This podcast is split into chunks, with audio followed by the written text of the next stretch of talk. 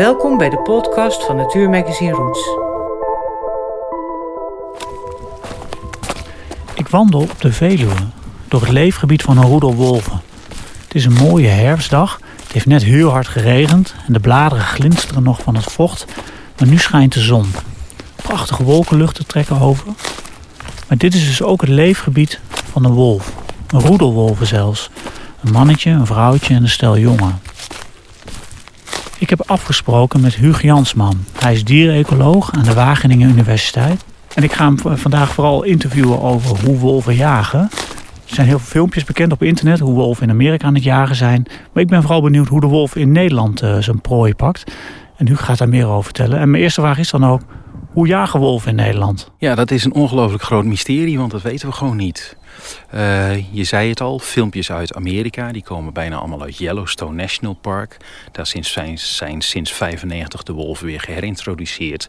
En het voordeel daar is, het is een heel open gebied.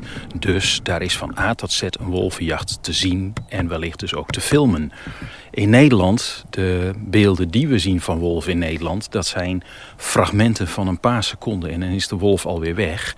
En een gemiddelde wolvenjacht gaat eerder over kilometers dan over een korte besluip, overrompelingsjachttechniek. Kortom, in Nederland jachttechnieken zien is, is echt een wonder. Ja, wat we op die filmpjes natuurlijk ook vaak zien, zijn, eh, zijn roedels die jagen. Hè. Zijn, zijn flinke groepen, 6, 7, 8, 10 wolven, misschien wel meer. Hier op de Veluwe lopen een paar wolven rond. Dus is één paardje ook, wat een stel jongen nu heeft. Kun je eens uitleggen hoe die jagen? Hoe, hoe, hoe, hoe vangen zij hun prooi? Belangrijkste is dan om even gewoon terug te, uit te zoomen naar wat nou de functie van de wolf is, is evolutie in zijn, evolutionair in zijn ecosysteem. En dan zijn wolven dus aangepast om grote hoefdieren te bejagen en prooien die vele malen groter en zwaarder zijn dan zij zelf. En als we vervolgens kijken naar die wolf, dan moeten we constateren dat hij eigenlijk helemaal geen wapens heeft. Hij heeft een paar flinke hoektanden en heeft een geweldige bijtkracht, vele malen meer bijtvermogen dan een gemiddelde hond. Maar dat is het dan wel. Zetten we dat af tegen andere grote hoefdierjagers, bijvoorbeeld de leeuwen die ook vanuit groepsverband kunnen jagen, dan zien we dat die een draaibare pols hebben met enorme nagels daarbij. Die zijn in staat om een prooi echt te bespringen, hele stukken huid met slagaders kapot te scheuren en daarmee de prooi dus echt dodelijk te verwonden. Dat kan een wolf helemaal niet. Um, dus het mooiste vind ik altijd het boek van Richard Kipling, uh, Jungle Book, waarin al wordt gezegd: de kracht van de wolf is het roedel. En wolven zijn dus roedeljagers. En omdat ze zo weinig wapens hebben, alleen maar die hoektanden, een geweldig bijtvermogen, uh, moeten wolven dus wel heel efficiënt in roedelgedrag uh, jagen. En als we dan kijken hoe wolven dan doen, dan is de constatering: wolven zijn laag rendementjagers. Ze hebben dus een heel laag jachtsucces. Wolven hebben het geduld van de wereld en wolven hebben een onwaarschijnlijk uithoudingsvermogen. Zet het af tegen de grote kat als leeuwen, dat is toch vaak korte overrompelingsjacht. Wolven kunnen prooien bejagen en dat kan over kilometers gaan, over uren en soms zelfs dagen. En dat is wat ze doen. Je ziet dat wolven dus ook niet voor de overrompelingsjacht kiezen, maar over het algemeen gewoon een roedel herten benaderen. Die hertengroep brengen ze vervolgens in beweging. En vervolgens begint waar wolven echt goed in zijn. Het kijken naar die herten of er één hert tussen loopt die een afwijking vertoont. Te oud, te jong, een gebroken enkel gehad of wat dan ook. En op het moment dat ze dat zien, dan concentreren ze zich op dat ene dier. En die putten ze uit. En dat kan dus letterlijk over kilometers gaan, totdat dat hert zo uitgeput is, ze in staat zijn om hem bij de keel te grijpen. Dan komt dus ook weer het belang van roedeljacht. Hoe ren je een hert eruit? Een hert van misschien wel 200 kilo tegen een wolf van 40 tot 45 kilo. Je moet dus enorm oppassen met die hoeven van toch wel 6 centimeter. Met 40, 50 kilometer per uur kan dat letterlijk een dodelijke trap opleveren. Dus zodra een hert achtervolgd wordt, loopt er één wolf links, één wolf rechts. Zijn er nog meer wolven, dan gaan ze erachter lopen. En dan krijg je dus het spel dat zodra het hert de aandacht geeft aan de wolf die links van hem loopt, dan slaat de wolf die rechts loopt toe en omgekeerd. En zo blijven ze dat hert bestoken totdat ze hem uitgeput hebben, die niet meer echt rent, maar meer stil moet gaan staan. Dan probeert een van beide wolven de keel te pakken. En uh, zodra ze die keel dicht hebben gebeten, ja, dan vroeg of laat is de zuurstoftoevoer zodanig beperkt dat zo'n hert neerstort. En dan kunnen ze hem echt afmaken en op gaan eten. Je noemt net twee wolven, hè? die aan beide kanten loopt er eentje. Dat is dus ook wat hier op de Noord-Veluwe, denk je, gebeurt? Dat is wel het meest waarschijnlijk als ze voor edelhertjacht gaan. Je moet je voorstellen, daarnaast zijn wolven ook prima in staat om met muizen, haasachtigen, uh, reeën, biggetjes van wild zwijnen uit de voeten te kunnen. En dat kan een solitaire, een Einzelgängerwolf ook heel goed alleen. Ehm, ik moet er ook bij zeggen dat wolven zo ontzettend intelligent zijn dat ze ook van de vele rasters die op de Veluwe gebruik maken. En daarmee bootst dat raster eigenlijk de tweede wolf na. Want dat hert kan dan dus nog maar één kant op. En daar probeert die ene wolf dus gebruik van te maken om dat hert een raster in te jagen. Ook dat gaan we ongetwijfeld zien en is al geconstateerd hier op de Veluwe. Uh, dus wolven zijn ongelooflijk intelligent om van hun kwetsbaarheid een kracht te maken. Oké, dus als de wolven alleen zijn, dan, dan jagen ze eigenlijk op wat kleinere prooidieren. En als ze dus met z'n tweeën zijn of meer, willen ze ook wel een grotere pakken. Ja. Of doen ze met z'n tweeën ook wel het kleinere werk? Ook wel. En ook dat zal ervan afhangen van hoe of wat. We hebben eerlijk gezegd geen goed idee wat wolven hier op de Veluwe eten. Er zijn nu zo'n 100 keutels gevonden, schat ik zo grofweg in. Uh, daar zouden wij haren uit kunnen analyseren onder de microscoop binoculair. Uh, een oud collega van ons van een voorganginstituut heeft daar een prachtige atlas over geschreven. De Terik haaratlas van zoogdieren. En dan kun je aan de schubben van bepaalde haren precies zien of het van een edelhert, een damhert, een ree, een mouflon, maar ook een wild zwijn. Wat we al wel hebben kunnen constateren is dat bepaalde haren, de dekharen van wilde zwijnen, die hebben een gespleten haartop en zijn daarmee echt uniek. In een behoorlijk aantal keutels troffen we die haren aan, dus konden we gewoon voor camera's al laten zien, kijk, deze keutel is heel duidelijk van een prooi uh, wild zwijn geweest. Onze collega's in voormalig Oost-Duitsland hebben al 6.500 keutels onderzocht van de wolvenroedels in en rond Lausitz. En daar kwam uit dat zo'n 53% van de, pro, van de keutels bevatte haar van ree, 17% wild zwijn, 15% edelhert, 10% damhert en 1% ongeveer lambohuisdieren dat is een situatie waarin de wolfroedels gevestigd zijn en de lokale agrariërs al twintig jaar ervaring hebben met hoe hun schaapjes veilig weg te zetten. Dus dat wil niet zeggen dat we dat één op één naar de Veluwe kunnen vertalen. Maar het laat wel heel duidelijk zien dat wolven zeer gespecialiseerd in, zijn in wilde hoefdieren. Want denk je dat die cijfers die je net noemt van Duitsland, dat die min of meer vergelijkbaar zijn voor Nederland? Dat is wel heel waarschijnlijk. Uh, niet overal op de Veluwe komt damhet voor, maar grosso modo zou je dat wel kunnen stellen. Een ander verschil zal zijn, zodra een roedel nog maar uit één of twee volwassen dieren bestaat, zal het accent toch vooral liggen op de wat kleinere hoefdiersoorten pas op het moment dat het paar gaat jagen en eventueel jongen van vorig jaar meeneemt bij die jacht, dan heb je het over meerdere volgroeide wolven. En dan zou het accent wel eens heel duidelijk op grote edelherten kunnen komen te liggen. Dat is waar ze uiteindelijk uh, zeer goed in zijn. En, kun je eens uitleggen wat, wat hè, oh, even dat paardje wolven als uitgangspunt nemen? Die hebben nu vijf jongen, wordt, uh, uh, lees ik in de media. Um, als vader en moeder wolf op pad gaan, hoe, hoe, gaan ze te werk? De jongen blijven, blijven achter, neem ik aan. En dan? Ja, afhankelijk van hoe oud de jongen zijn, blijven ze de eerste tijd op wat wij noemen de rendezvous-site achter. En dat is dus ook heel erg kwetsbaar, want dan zijn de ouders er niet bij. Als dan iemand ze vindt en ze gaat voeren, dan zijn ze dus echt uh, ja, een groot risico dat die voeren dus die wolven gedrag gaan vertoren die uh, niet wenselijk is. Uh, maar die blijven dan achter. De ouders gaan jagen en komen na een halve dag of een dag weer terug met eventueel wel of geen voedsel. Je moet je realiseren dat wolven echt van de feast en famine zijn. Ze kunnen dagenlang zonder voedsel om in één keer 10 kilo vlees in de maag te kunnen vervoeren. Um, hun territoriale systeem is ook zodanig dat een gebied zo groot is dat ze hun hoefdierpopulaties nooit uitroeien. En dat betekent voor Veluwe waarschijnlijk dat we tussen de 200 250 vierkante kilometer territoriumomvang zullen gaan zien bij de wolven, roedels, de territoria hier. En daarbinnen wordt elke dag een deel van dat gebied afgezocht op prooi. En dan is het maar net wat ze tegenkomen en of ze iets weten te vangen. Nou, op dit moment lopen er nog heel veel biggen van wilde zwijnen.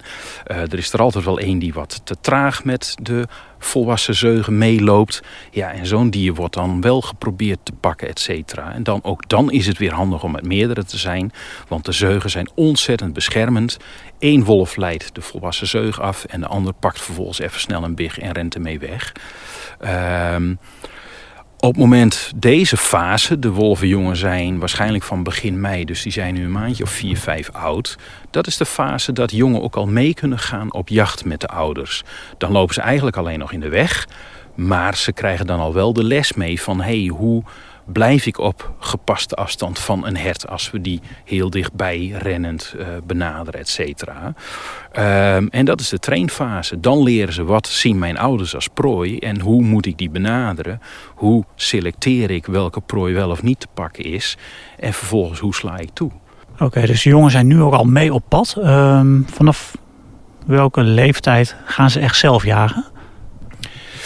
We weten uit de literatuur dat sommige wolven al vanaf 4, 5 maanden zelfstandig kunnen zijn. Als om wat voor reden de ouders worden gedood of zo, dan zijn er wolvenjongen die vanaf die leeftijd weten te overleven. Maar dan moet je je wel realiseren dat dat nog vooral op muizen, kleine knaagdieren en wolven zijn ook prima in staat om met fruit, vruchten en zo uh, redelijk goed rond te komen. Er ligt heel veel aas op de Veluwe, dus ook dat is een prima voedselbron. Echt efficiënt jagen dat, uh, dat kost nog wel een jaar met ouders meegaan en daar heel veel leerervaring op doen. En sommige wolven die blijven zelfs hun hele leven bij het ouderlijk roedel om dat te blijven leren en de kracht van het roedel te versterken. Dat ligt ook een beetje aan de situatie. Zoals in Yellowstone is nu de draagkracht van het gebied bereikt. Al heel lang zitten daar op tien roedels met zo'n beetje 100 wolven in totaal. Daar kun je als jonge wolf maar beter bij het ouderlijk roedel blijven... om de kracht van dat roedel te versterken... dan te proberen op eigen poten te gaan staan. Omdat je in dat enorme spanningsveld van al die andere concurrerende roedels... bijna niet zelf een plek weet te vinden. Um, hier op de Veluwe is de sky the limit. Er is nog zoveel vrije ruimte. Het brult nog van de hoefdieren. Er moeten de, we schieten de jaarlijks 70% van de zwijnen af, 50% van de edelherten. Op duizenden dieren praten we dan. Uh, dus er is voedsel genoeg voor wolven hier.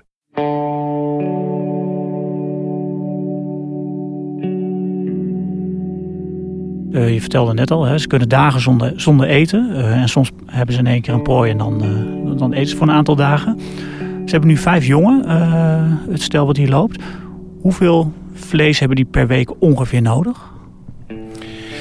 Oeh, dat is een lastige. Volgens mij wordt er gesproken over drie tot vijf kilo per wolf per dag ongeveer. Ehm, maar dat is dus een gemiddelde. En dat ligt er ook aan hoeveel uh, warmte-efficiëntie je hebt. Als je in de arctische streken verbrand je meer dan hier.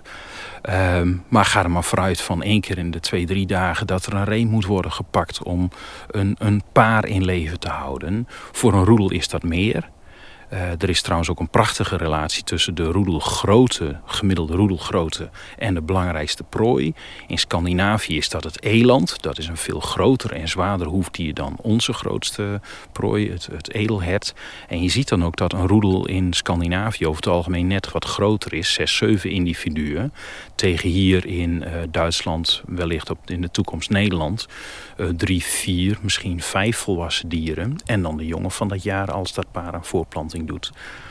Um, en dat heeft er alles mee te maken dat je die aantallen nodig hebt om efficiënt de belangrijkste prooi te kunnen bejagen. Maar daarnaast, roedels zijn ongelooflijk sociaal, loyaal en dat voedsel moet verdeeld. Aan een eland zit meer vlees, dus kun je met een grote roedel ook eten. Dus er zit een prachtige relatie tussen uh, de grootte van de gemiddelde prooi en de roedelgrootte. Nog even hoe de jongen leren jagen. Je zegt dat ze nu al meegaan. Um, komt er een moment dat dat... Uh de ouders zeggen, of zeggen, in ieder geval een signaal afgeven van nu ben jij aan de beurt, nu neem jij de leiding. Hoe werkt dat? Ja, dat vind ik lastig. Uh, we weten van roofdieren en roofvogels dat die soms gewonden, maar nog niet dode prooi aanbrengen. Of de prooi verwonden, maar nog niet dodelijk om de jongen te leren de keel te gaan maken. In hoeverre dat bij wolven ook gebeurt, ongetwijfeld. Het zijn namelijk zulke ongelooflijk intelligente en sociale dieren... dat alles wat wij kunnen bedenken, komt ook bij wolven eigenlijk wel voor. Uh, of elk roedel dat doet, ja, dat ligt ook weer aan de ouders. De gedragskenmerken van elk wolf is weer verschillend. Mensen die een hond hebben, die weten dat. Elk dier is weer een uniek individu. En het ligt er dus ook een beetje aan wat de ouders vinden en hoe ze het doen. En hun jongen dus voorleren. Van wolven wordt gezegd dat ze uh, populaties gezond houden door middel van de jacht. Kun je daar iets meer over vertellen? Nou ja, zoals eigenlijk alle roofdieren, ze scannen op afwijkend gedrag. Dus uh, de jongen uh, kalfjes die ergens in het gras liggen. Ja, als, als die toevallig vinden, dan worden die gewoon gepakt. Maar feit is dat bijvoorbeeld in Yellowstone het vooral de grizzlyberen zijn die daar de kalveren pakken. Wolven doen dat ook wel, maar het is maar een fractie van hun dieet. Er is in Yellowstone prachtig onderzoek gedaan naar de edelhertpopulatie daar. En als we dan naar de vrouwelijke edelherten kijken... dan zie je dat die vanaf hun tweede levensjaar bijna elk jaar zwanger zijn... tot zo'n beetje hun tien, elfde levensjaar. En daarna worden ze zo oud dat edelhertdames uh, minder en minder vruchtbaar worden. En dat loopt dus tot tussen hun 10 en 12e jaar terug tot bijna 0% uh, nog zwangere hindes, uh, 16 tot 20 jaar oud. En als we dan kijken welke hinders er door wolven worden gepakt, dan zit dat vooral in die leeftijdscategorie 10 tot 20 jaar oude hinders. Oftewel, wolven pakken dus van de volwassen herten vooral de vrouwelijke dieren die niet meer bijdragen aan de voorplanting of veel minder en dus veel minder van belang zijn voor de vitaliteit van de populatie. Daarnaast pakken ze dus de dieren die een afwijking vertonen, dus een gebroken enkel of anderszins. Ook herten vechten onderling, dus daar vallen ook blessures bij. Nou, dat wordt door roofdieren genadeloos afgestraft. Ziektes in de populatie worden heel snel eruit gehaald. Dus als je het hebt over houden roofdieren en dus wolven en prooidieren vitaal, dan wordt dat voor Yellowstone zeker gezegd. Dat is daar de most lean en mean populatie herten, wordt nu beweerd. Alle laaghangend fruit, slechtere dieren zijn daar al gepakt door wolven. In Europa kennen we de Afrikaanse varkenspest als groot probleem. En er zijn dus nu al literatuurstudies die beweren uit Slowakije bijvoorbeeld... dat wolven juist de zwijnen pakken die dus door pest verzwakt raken. En dat wolven door dat te doen juist de verspreiding van die ziekte min of meer in de kiem smoren. Of in ieder geval de verspreiding daarvan dus positief eh, beïnvloeden. En dat zou dus een hele goede ontwikkeling zijn voor ook onze menselijke belangen van export, varkensvlees, et cetera. Ja, nog, nog even over dat jagen. Want je vertelt dus, ze pakken de, de, de zwakkere of de oudere dieren. Uh, hoe zien ze dat? Doen ze dat op het moment dat ze zo'n kudde beginnen op te drijven? Gaan ze dan scannen, hey, die is wat langzamer, die moeten we hebben. Of die, uh, die loopt een beetje mank. Ja, dat kan ik me nog voorstellen. Maar hoe zien ze bijvoorbeeld dat een, uh, dat, dat een ree ouder is bijvoorbeeld? Ja, dat is interessant. Ik vertelde net al, die, die wolven zijn in staat om dus die oudere dames eruit te halen. Terwijl als je kijkt naar welke dieren door jagers worden geschoten... dan zit dat dus juist in die vruchtbaarheidspiek, 2 tot, tot 10 jaar oud. Dus op een of andere manier zijn wolven daar wel toe in staat om dat verschil te zien... en wij mensen eigenlijk niet. En ik denk, maar dat is dus redenerend als je kijkt naar hoe wolven jagen, en dat zijn de beroemdste filmpjes uit Yellowstone, dan zie je dat ze gewoon op een sukkeldrafje zo'n groep herten in beweging brengen.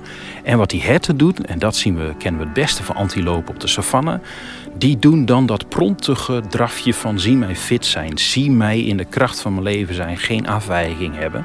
Dus al heel snel zien wolven, die moet ik niet hebben. En als er dan één is die niet in staat is om die fitheid uit te stralen, die dus toont conditioneel net niet mee te kunnen komen of een enkel afwijking of wat dan ook te hebben, ja, dan is dat target lock-on en dan wordt daar alle energie op gericht. En uh, ja, nogmaals, zo'n hert wordt dan soms over kilometers achtervolgd. En als hij wel degelijk fit genoeg blijkt te zijn, ja, dan is dus, hè, wat ik zei, wolven zijn laag rendementjagers. Slechts 1 op de 10 jachtpogingen leidt tot een, een, een dodelijk slachtoffer. Uh, dus 9 van de 10 keer ontsnapt zo'n hert gewoon. En uh, wolven moeten dus zelf ook een waanzinnig goede conditie hebben en fit zijn. Vanaf welke leeftijd begint bij een wolf eigenlijk de aftakeling? Ja, dat is een interessante. De, uh, je kunt ze dan wat dat betreft het beste vergelijken met uh, de grotere honden die we hebben. En die worden over het algemeen tien jaar oud, maar vanaf hun vijf, zesde zie je al dat ze minder worden. We weten van vrouwelijke wolven dat na hun vierde, vijfde levensjaar hun voorplantingscapaciteit al wat afneemt. Mannelijke wolven die blijven de rest van hun leven elk jaar agressiever worden. Maar dat is vooral belangrijk in de territoriumconflicten. Uh, maar de jagers in het roedel, dat zijn de jonge wolven, twee, drie jaar oud. En dan ook nog eens vooral de vrouwelijke dieren. Dat zijn de jonge, snelle, wendbare, lichte dieren. Vrouwen zijn namelijk eh, zo'n 10% kleiner en lichter dan de mannelijke wolven. En de mannen zijn dus een stuk zwaarder, dus dat zijn meer de diesels. Die komen van achterop. Vrouwen en jonge wolven omsingelen het hert. Vervolgens komen de zware mannen en die trekken dan zo hert naar de grond... omdat ze dat met hun iets grotere lichaamsgewicht iets beter kunnen doen. Ehm Ik denk dat de meeste wolven niet ouder worden dan 2, 3, 4 jaar. De dieren die dat halen en in een goed roedel zitten, die kunnen in het wild 8 tot 10 jaar oud worden. Maar dat is echt een uitzondering. Maar als ze een prooi hebben gepakt, wat exact zijn de stappen die ze nemen? Ja, uh, een, een groot hoefdier wordt altijd bij de keel gegrepen. Af en toe op de snuit, uh, maar bijna altijd is het de keelbeet. En heel eerlijk, ik heb er nu een paar mogen zien op de Veluwe en dan zie je daar heel weinig van. Pas als ik de keelhuid opentrek, zie ik dat daar onderhuid een enorm bloedtrauma zit. Nou, daar heeft dus die enorme krachtige bek omheen gezeten en die keel dichtgedrukt totdat ze gewoon letterlijk gestikt zijn. Daar zit ook heel veel slijm van de wolf. Dus dat is voor mij DNA om te kunnen vertellen welk dier is dit geweest en was het wel een wolf. Als een prooi eenmaal dood is, gaan ze gelijk naar de buik. Ze trekken de buikwand open, sleuren het darm-maagpakket eruit... en beginnen vervolgens aan de grote spierpartijen te vreten afhankelijk van of het één wolf is, meerdere wolven en of ze er een paar dagen van genieten, gaan ze vervolgens ook alle bot en huid, met huid en haar wordt zo'n prooi opgegeten. Van reeën heb ik soms alleen maar wat haar en wat plukken huid teruggevonden en het was in zijn geheel op. En blijven ze dan blijven ze gedurende die dagen rond zo'n prooi uh, rondhangen of gaan ze terug naar hun nest, om het zo maar even te zeggen? Dat is een beetje afhankelijk van de situatie. Een wolf die een prooi doodt, maar die dus op 10 kilometer verderop in zijn roedel jongen heeft en wolven uit het roedel die die jongen bewaken beschermen. Dan vreet hij zijn maag helemaal vol, loopt terug naar het roedel, braakt daar het voedsel op om de rest te voeren. Uh, is hij alleen, is hij in een situatie dat er op dat moment geen afhankelijke jongen ergens zijn, dan blijven ze vaak in de omgeving op de prooi, bij de prooi of in de directe omgeving in dekking liggen. Uh, en ook dat hangt weer af van, ja, is het in menselijk cultuurlandschap of voelt hij zich veilig? We kennen gebieden waar uh, mensen die een hekel aan wolven hebben op elke kil gelijk gif uitleggen. Daar zie je dat wolven heel snel leren nooit meer terug te keren op een gedode prooi.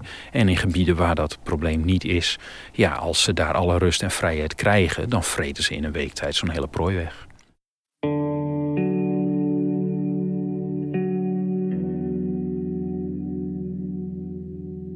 Nu de wolf op de Veluwe loopt, heeft dat nog invloed op het gedrag van de andere dieren?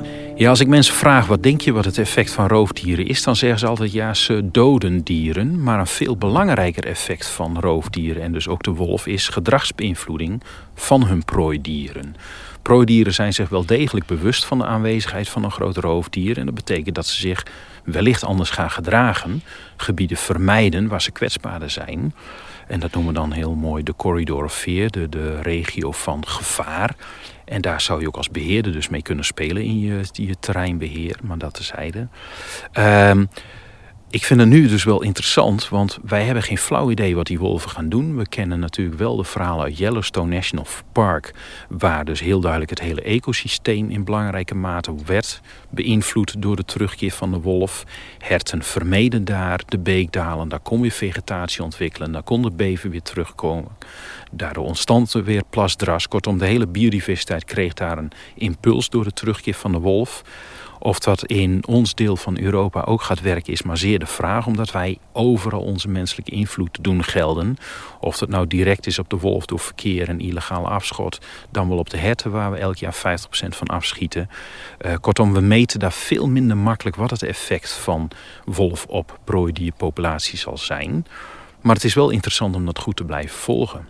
En ik vind het dus zelf dan ook altijd weer eh, interessant om te horen van terreinbeheerders of jagers van hey, sinds kort heb ik het idee dat mijn herten, mijn zwijnen op de voerplek waar ik ze normaal beheer, uh, schuwer zijn geworden. Dat lijkt mij toch wel een belangrijke aanpassing op de aanwezigheid van de wolf weer in die regio. Die signalen krijgen dus van terreinbeheerders en, en jagers. Ja, ja, ja. Ze moeten nu veel meer tijd op de hoogzit zitten om hun dieren te zien. De dieren zijn veel schichtiger, kijken vaker om zich heen. Ja, en dat is allemaal een consequentie van de aanwezigheid van weer zo'n roofdier. Uh, nog één uh, laatste vraag. Ik, ik, vraag. ik stel de vraag eigenlijk aan iedereen. Heb je zelf de wolf al in het wild in Nederland gezien? Levend, in jouw geval? Nee, het is gebleven bij twee doden in mijn achterbak van de auto.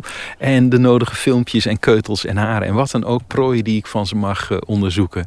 Maar de wolf zelf nog niet gezien. In tegenstelling tot buren van mij. En dat uh, geeft wel enigszins een lichte frustratie bij mij. Leuk dat je luistert naar de podcast van Natuurmagazine Roots. Wil je meer weten over natuur in Nederland? Kijk dan ook eens op onze website rootsmagazine.nl Heb je nog vragen of opmerkingen? Mail ons gerust. Dat kan op info.rootsmagazine.nl